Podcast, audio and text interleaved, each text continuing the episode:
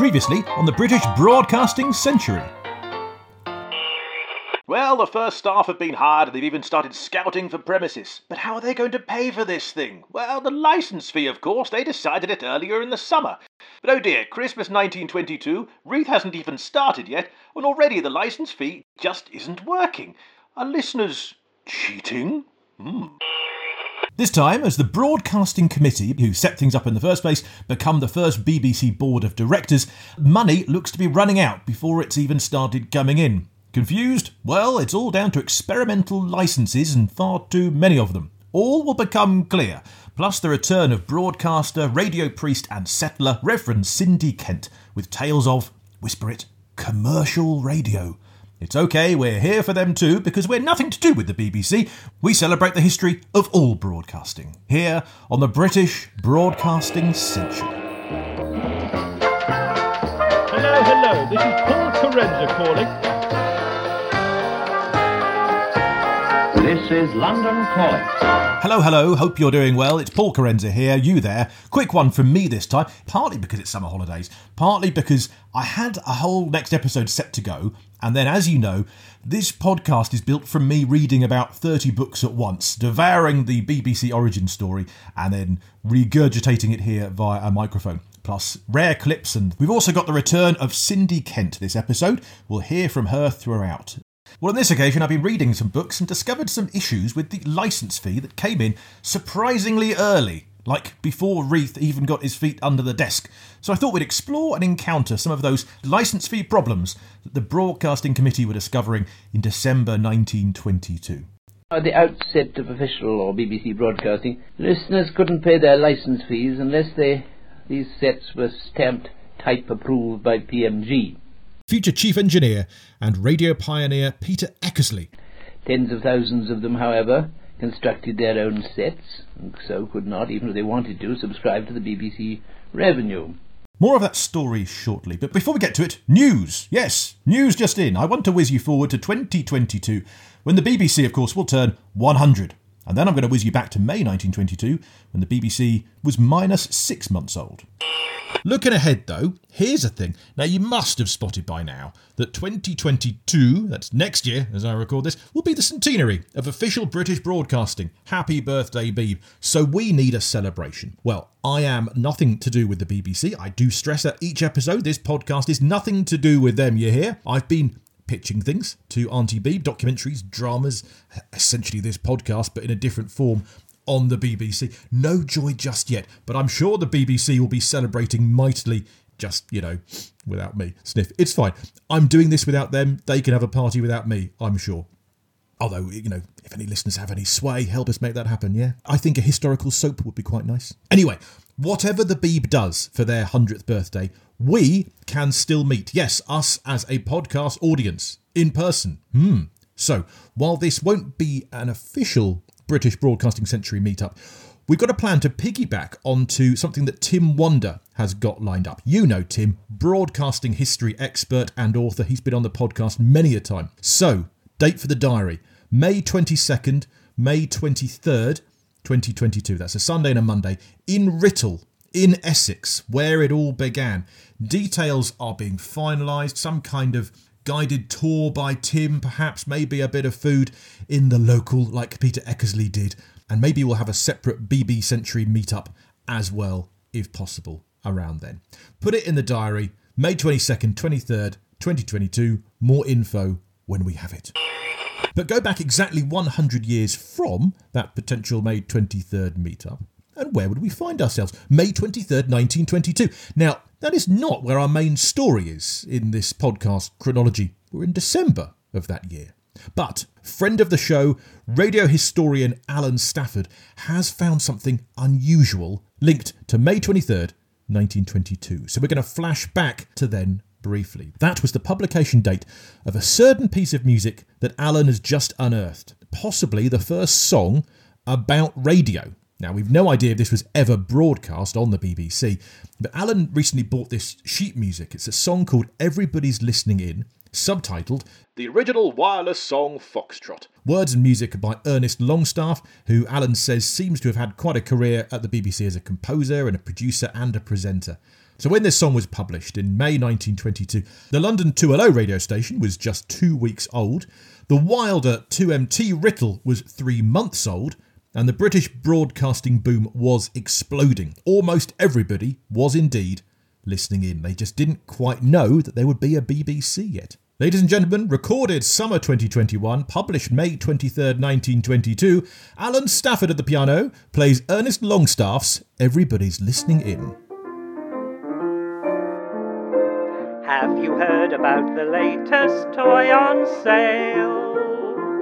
It's in the mail, Daily Mail, just like a fairy tale. In the suburbs, there'll be perfect peace again. No pianos loudly strumming or people humming, the reason's very plain. Everybody's listening, sitting at home and listening. Everybody's listening in. Pick 'em up as they go. To and fro, to and fro. Messages from across the sea, Liverpool, London, or Paris. Any old news they think they'd like to know. Mother and father think it grand. Uncle, auntie, take a hand. Quarrelling who can first begin. For a seaside trip, nobody saves up. All they do pick the wireless waves up. Everybody's listening. See how their eyes are glistening. Everybody's crazy on the game of listening in. It's a little wooden box with wires and springs and bits and things that just like magic brings every sort of news that one could wish to know. From sermons for the sinners to derby winners, today it's all the go. Everybody's listening, sitting at home and listening. Everybody's listening in. Pick 'em up as they go. To and fro, to and fro. Messages from across the sea, Liverpool, London, or Paris. Any old news they think they'd like to know. In election time, it's clear members will get the public ear. First in the field is bound to win. They'll broadcast their speeches in the new style, promise anything, for in the meanwhile, everybody's listening. See how their eyes are glistening. Everybody's crazy on the game of listening in. Listen back to those lyrics. Every part of early radio was there, from the type of shows you'd hear, news, entertainment, with the technical aspects and how it works. Amazing, they packed all that into possibly the first song about wireless. Alan Stafford there. His books, It's Friday, It's Crackerjack, and Wilson Keppel and Betty, Too Naked for the Nazis, are out now. No word yet on a Christmas CD, but watch this space. Speaking of Christmas, to December 1922 then for our main story of the week. But how do we pay for broadcasting? It's a century old problem. Obviously, the BBC model is still being discussed and dissected nearly 100 years on. But that licence fee, the problems came in pretty early, like somewhere between John Reith getting his job running the BBC and John Reith starting that job running the BBC. The Last couple of episodes, we've had John Reith, Arthur Burrows, and Cecil Lewis being given their jobs at the BBC. They've not started yet in our current story, but last episode we said how they met up to scout for premises before they'd even accepted their jobs. There was a fourth employee of the BBC at this stage, Major Anderson, appointed as secretary. Now, you might notice he wasn't there for the premises hunt, so he hadn't met the other staff yet in late December 1922, but he was chatting with the Broadcasting Committee. Now, this committee consisted of the bosses of the wireless firms who wanted broadcasting originally, they wanted to sell their radio sets. Here, John Reith explains who this committee was, those who set things up, who gave him the job, and now stayed on as board members. The manufacturers appointed a committee which brought about the formation of the BBC. The BBC was owned by the trade, and all the directors except the chairman were from wireless firms. Thursday, December the 21st, they have a board meeting at Magnet House. That's the building that General Electric will allow the BBC to use temporarily from New Year onwards. This is the Broadcasting Committee's first meeting since the BBC was registered as a company just the Friday before. It's also the first meeting since Reith and Co have been hired. So I'm guessing it would have been a relief for this broadcasting committee. These bosses of wireless firms could now hand over the mantle to a full time staff. They could cling on as directors of the BBC board, they could meet up now and then for sherry and accounts, but their hard work has been done. So at this meeting, Sir William Noble, he was the chairman of the old Broadcasting Committee, he hands over the reins to Lord Gainford, who is confirmed as chairman of the new BBC. The manufacturers of wireless apparatus met together by invitation of the Post Office, as it was realized that broadcasting would have to be controlled by one broadcasting authority if the chaos which today is so obvious in America were to be avoided here. For the first four years until the BBC becomes a corporation, Lord Gainford will help steer the ship, or at least shout directions from the harbour, while Reith and Burrows do the actual steering. We are not going to stop broadcasting. Broadcasting has come to stay. This board meeting is a handover of sorts, then. The appointments and salaries of Reith, Burrows, Lewis, and Anderson, who were all hired in the last episode of this podcast, they're all confirmed, and none of them are actually at the meeting, of course. Reith is headed to Scotland for a week for Christmas and to ask his old friends what broadcasting actually is. But Major Anderson, the new secretary who's not met Reith or any of the staff yet, he has travelled to London specially, not to be at the board meeting, but to meet up after the meeting with the chap he's taking over from, George Pells, who's been secretary of the Broadcasting Committee until now. Major Anderson has been made secretary of this new BBC, so they have a lovely lunch. The old secretary, George Pells, tells the new secretary, Major Anderson, all about the board meeting and he gives him a ton of handover paperwork. Anderson tells George Pells of his new home address in Harleston. He's just set up home there. They can send future BBC correspondence to him there. But I think it's here at this lunchtime meeting that Magnet House is confirmed as the BBC's new temporary premises. Old Secretary George Pells tells new Secretary Major Anderson that he and Reith and Burrows can use that one room as a guest of Magnet House for the time being. Here's engineer Harold Bishop. And of course, at that time, the offices of the BBC consisted of a few rooms placed at uh, the disposal, their disposal by the General Electric Company in Magnet House, Kingsway like an Amish schoolhouse. It'll be a one room BBC for the first four months of 1923. The next day, December 22nd, 22, that's 221222. Yes, another sound test. Major Anderson, the secretary, receives more paperwork from the outgoing Broadcasting Committee.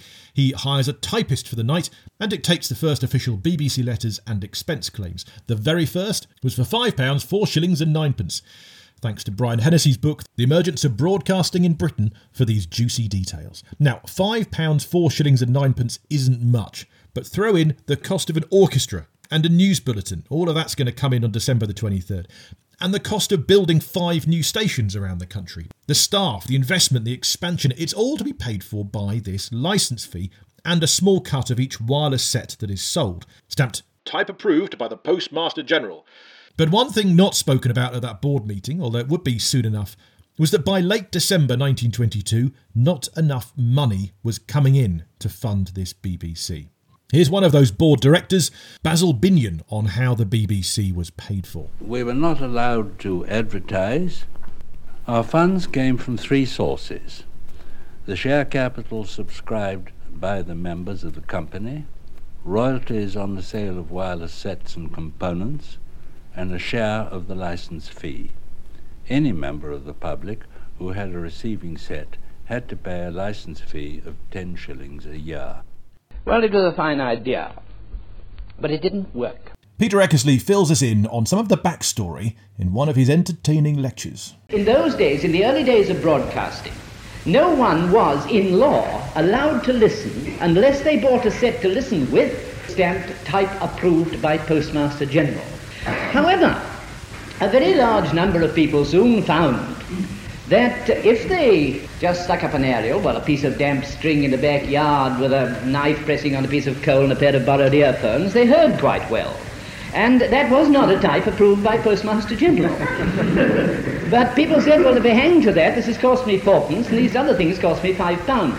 Any of the board directors with a keen eye on the details, like Sir William Noble, the outgoing chairman, would have been gradually aware of this shortfall in income.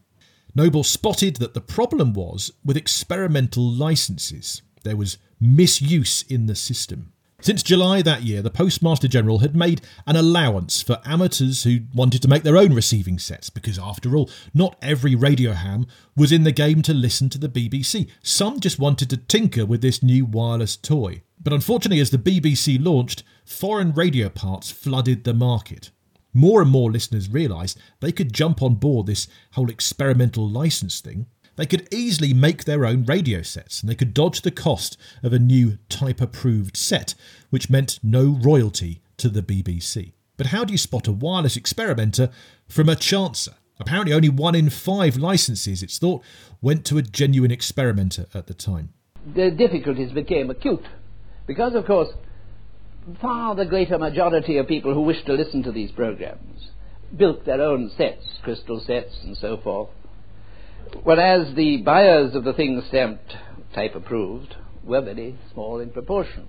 Here are some figures then. In the three and a half years from armistice in 1918 to March of 1922, there were 7,690 experimental licenses issued. But in the six months that followed, from April to October 22, there were 10,371 issued. And then in November December, another 6,140 were issued, compared with 12,000 standard broadcast licenses. And for those sets, the royalties were going to the BBC. These experimenters were dodging the tariff. And the BBC was getting rid of its capital rather quickly. Its revenue was absurdly small. Within a few months, the BBC would claim that up to 200,000 listeners were not paying their way. Do you know that everybody who listens has to have a license? It's quite a point. There were far too many experimental licenses then, given out by a general post office who were a little clueless with the nuances of broadcast funding. This was a government department who were in charge of broadcasting but separate from it. They had no real vested interest in chasing up money from listeners or, more crucially to them, voters. Want to keep them on side, not chase them for cash. So on December the 22nd, 22, as the Secretary Anderson was making that first BBC expenses claim of £5, 4 shillings and ninepence, Sir William Noble took his case that day to the General Post Office. He urged Mr. F.J. Brown there to refuse almost all experimental licence applications. Except in very special cases, they should refuse all amateur licences and advise the applicants to take out BBC licences. But the Postmaster General, for now, refused to cooperate. Why annoy the electorate? Let the new broadcasting company flounder instead. The attitude of Post Office and Treasury to finance was one of the most sickening features of the early years. Reith was not fully aware yet. He was in Scotland, not knowing his amps from his ether. Reith learnt soon enough. Quickly, he would know more than anyone on the BBC's tricky battle with money. Our guest from last episode, Professor Gabriel Balbi, tells us a little more of the options for funding broadcasting. A century on, have we found a perfect solution to this numbers game? Someone calls it broadcasting failure because after more than 100 years, we haven't found a perfect model to finance broadcasting.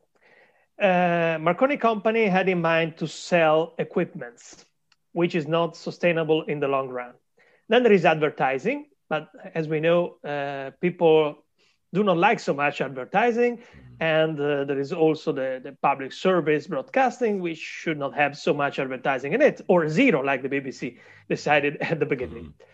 Mm-hmm. then we could uh, make people pay for, for this service uh, through fees, for example. That's another model or uh, like uh, I don't know the, the, the, Sky model, which is more having a, a kind of uh, um, self-volunteered um, fee again.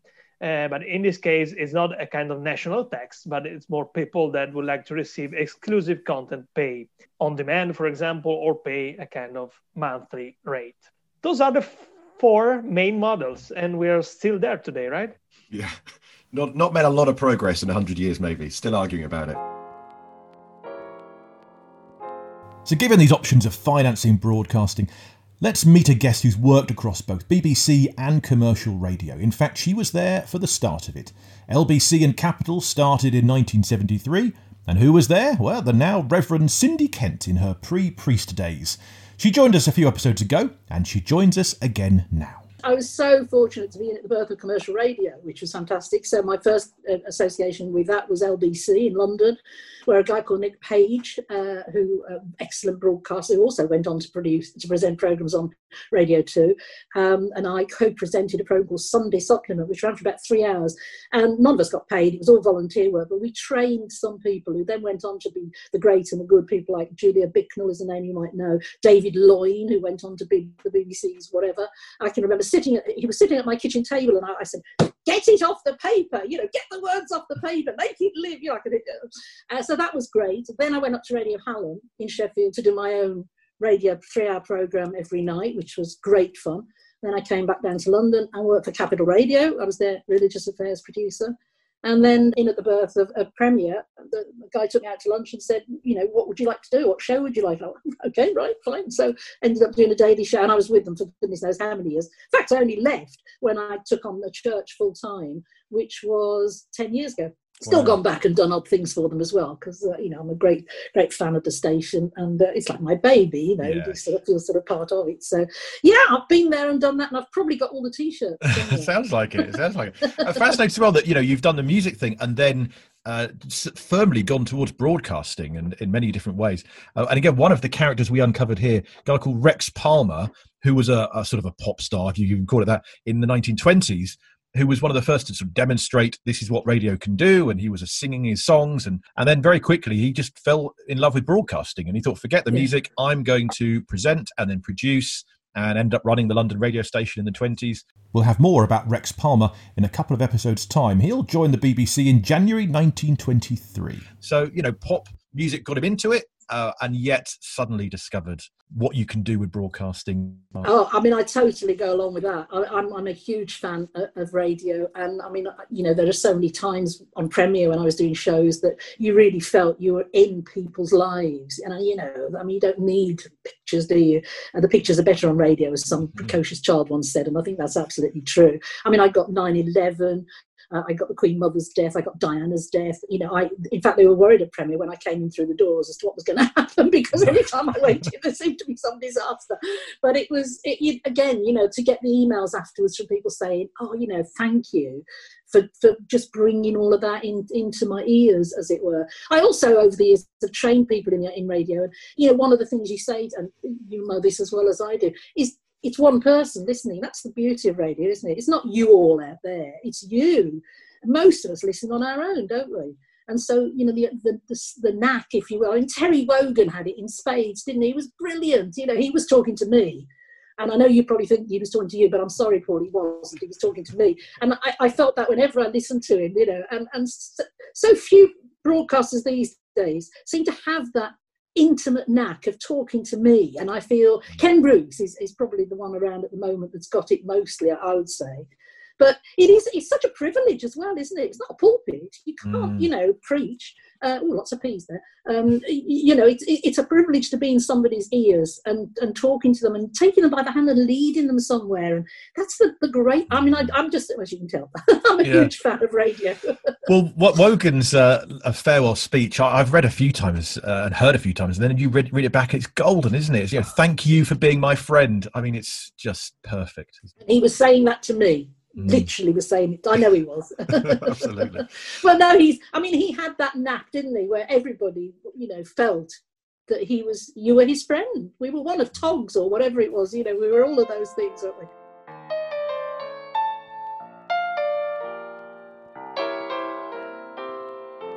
Back in December 1922, even the Wireless Club, who represented the interest of radio amateurs, even they wanted the experimental license upped to a pound because they could see the dangers ahead for broadcasting. They were happy to have their members pay more to safeguard its future. But nope, regarding the license fee problems, the Postmaster General wasn't budging, at least until the new year. In smaller respects, though, the government were playing ball and helping out the broadcasters. Until late December that year, three minutes out of every ten had to fall silent on air for broadcasters to listen out for government messages telling them to stop broadcasting. But no message had ever come, so finally the broadcasters were allowed to dispense with those horrible little intervals, as Arthur Burrows called them. Marconi House wasn't the only place sending out entertainment for your ears, of course. There were other stations too. Touch that dial and you could listen for much longer. Let me tell you of a non stop seven hour concert. So said a writer for Popular Wireless magazine. Tuning in for a full evening of radio. The fun started at 5.15 with FL, the Paris station, booming through as though he was in the same room.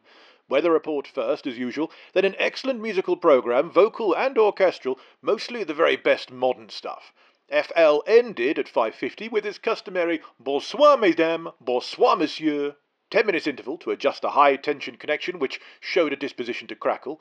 At 6 p.m. to the minute, 2LO's chimes announced that he was on the spot. Only the first news bulletin from him, but the promise of a concert later. 6.15, Manchester, 2ZY, in full song. More good music until an entertainer with some sort of a recitation came on. I couldn't get him very well. Manchester is 200 miles away, so went fishing. In other words, trying other stations. Surprised an amateur announcing that he was coming on at 11pm with music. Our old friend 2OM, this was. Of course, individual radio hams, as well as fully funded companies like the BBC, had similar call signs all the same. Are we going to get to bed at all tonight? Birmingham, 5IT, was going strong at 7 o'clock, transmission excellent, but still that hollow sound, as though the room from which the speech and music comes was absolutely bare.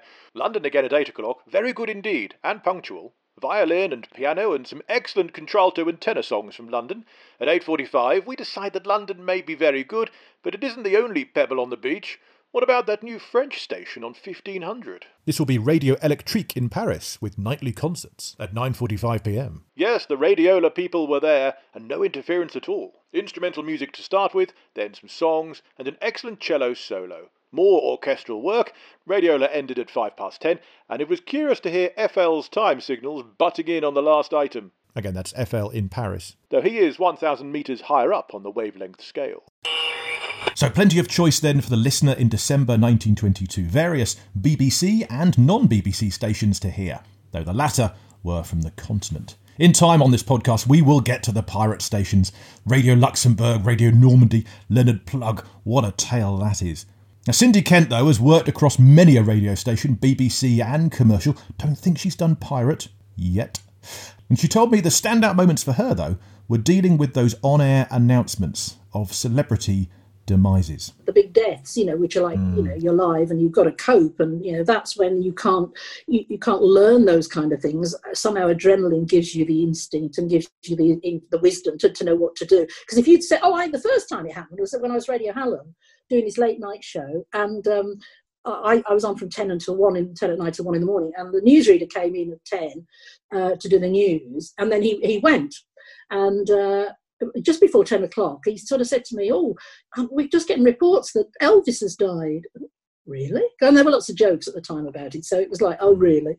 Um, well, and then he found out it was true. So I said, Right, look, do not make the announcement yet. I ran down to the record library because in those days you played actual records in the studio. Well, that takes you back. Uh, and you had to make sure you were on 33 or not 45. I mean, that, that was a nightmare in itself. And I grabbed almost every Elvis album I could think of, opened the Guinness Book of, Records, and just took us through his life story uh, throughout the next three hours. And now, if you'd said to me in advance, what would you do if suddenly you're, you know, confronted with this, this massive thing in broadcast?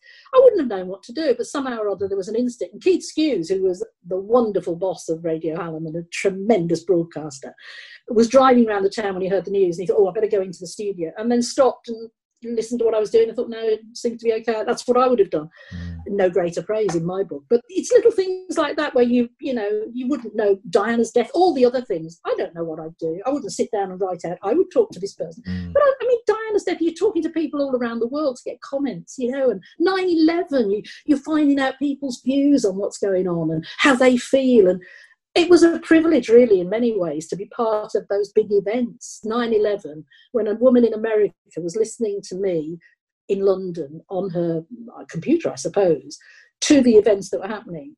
And I got an email from her the next day saying, Thank you so much. Um, I couldn't pray. I, I, was just so angry with God at what had happened that it was lovely that you asked people to pray, and all I had to do was say Amen and I thought, you know, that that kind of meant so much that you just felt you were there for that woman at that time, and even if nobody else appreciated what you'd done, that one woman did, and that was brilliant. So yeah, it's a great medium. For more of Cindy Kent, go back to episode 19, where she told us of being there when Radio 1 started. One of the first songs Tony Blackburn played was hers. Broadcaster turned priest, turned broadcasting priest, Father Settlers, and my word, what a career. Reverend Cindy Kent, thank you.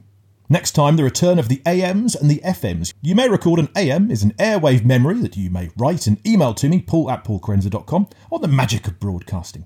While an FM is a first hand memory, you record a voice memo, you email me, paul at paulkerensa.com, and it could be you next time on the podcast.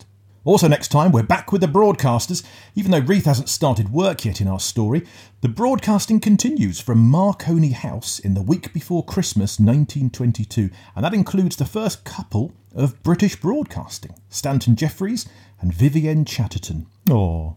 Let's have a last word from Cindy Kent, priest, pop star, broadcaster, but also viewer and listener. What has got her through the last year and a bit? I found that it's comfort watching as opposed to comfort eating. And I've recorded all these brand new programs, us, and I won't mention a whole list of them. You know, I think I'll record them all, and they're all sitting there on my machine. And when I've got a downtime to sit and watch something, I really don't want to tackle something new. We watched a lot of Poirot over the last. ITV3 is our most watched channel of the year in this house because it's just great and comforting. You know. You have taken the words out of my mouth. I watched Poirot last night. Actually, watched a Poirot last night, and then and, you know you come to the end, you press the green button, and the next one starts, and it's brilliant. and I think, yeah, this is good. I know it's all going to end well, and you know I think that's what it's all about, isn't it? We we feel comfort in things we know, like putting on an old comfy pair of slippers as opposed to brand new shoes, but also because we know it ends with the goodies winning and the baddies not, and there's something there, isn't there? Well, at least that's my sort of psychology exam gone for a I suppose. But you know, it just seems to me that that's what I want in my life is, is comfort and a little bit of you know. I know it's all going to work out in the end. Ah, comfort watching, comfort listening. Well, thank you for listening to this episode of the podcast. Do share, do review. You can join us on Patreon if you'd really like to support us, or ko-fi.com. That's ko-fi.com if you prefer. But on Patreon, we're currently reading Cecil Lewis's Broadcasting from Within. I'm doing it a sort of half chapter at a time. So patreon.com slash Paul Kerensa supports the show and gets you extra things like that. Stay subscribed. We'll see you next time for Marconi House, December 1922. The British Broadcasting Century is presented and produced by me, Paul Kerensa. The original music is composed by Will Farmer. Archive clips are either public domain, being over 50 years old, or someone else's domain, possibly the BBC's, used with kind permission. BBC copyright content reproduced courtesy of the British Broadcasting Corporation. All rights reserved. Oh, yes, they are. Stay informed, educated, and entertained. Join us next time for Marconi House, Christmas 1922. Even if it's summer, it doesn't matter on the British Broadcasting Century.